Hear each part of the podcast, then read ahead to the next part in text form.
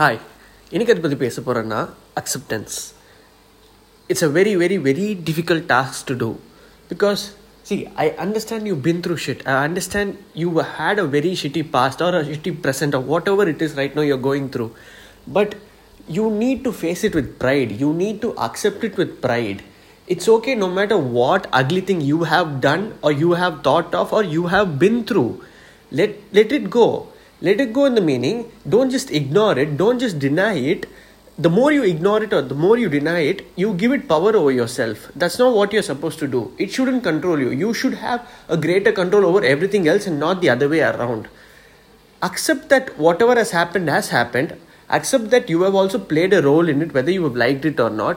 And accept the consequences of it and take responsibility and deal with it gracefully. Because either you do it today, or someday you're going to have to do it. Somebody is going to force you to do it. You can't keep running forever. So no matter how much of an ugly past you had, accept it. Let it be.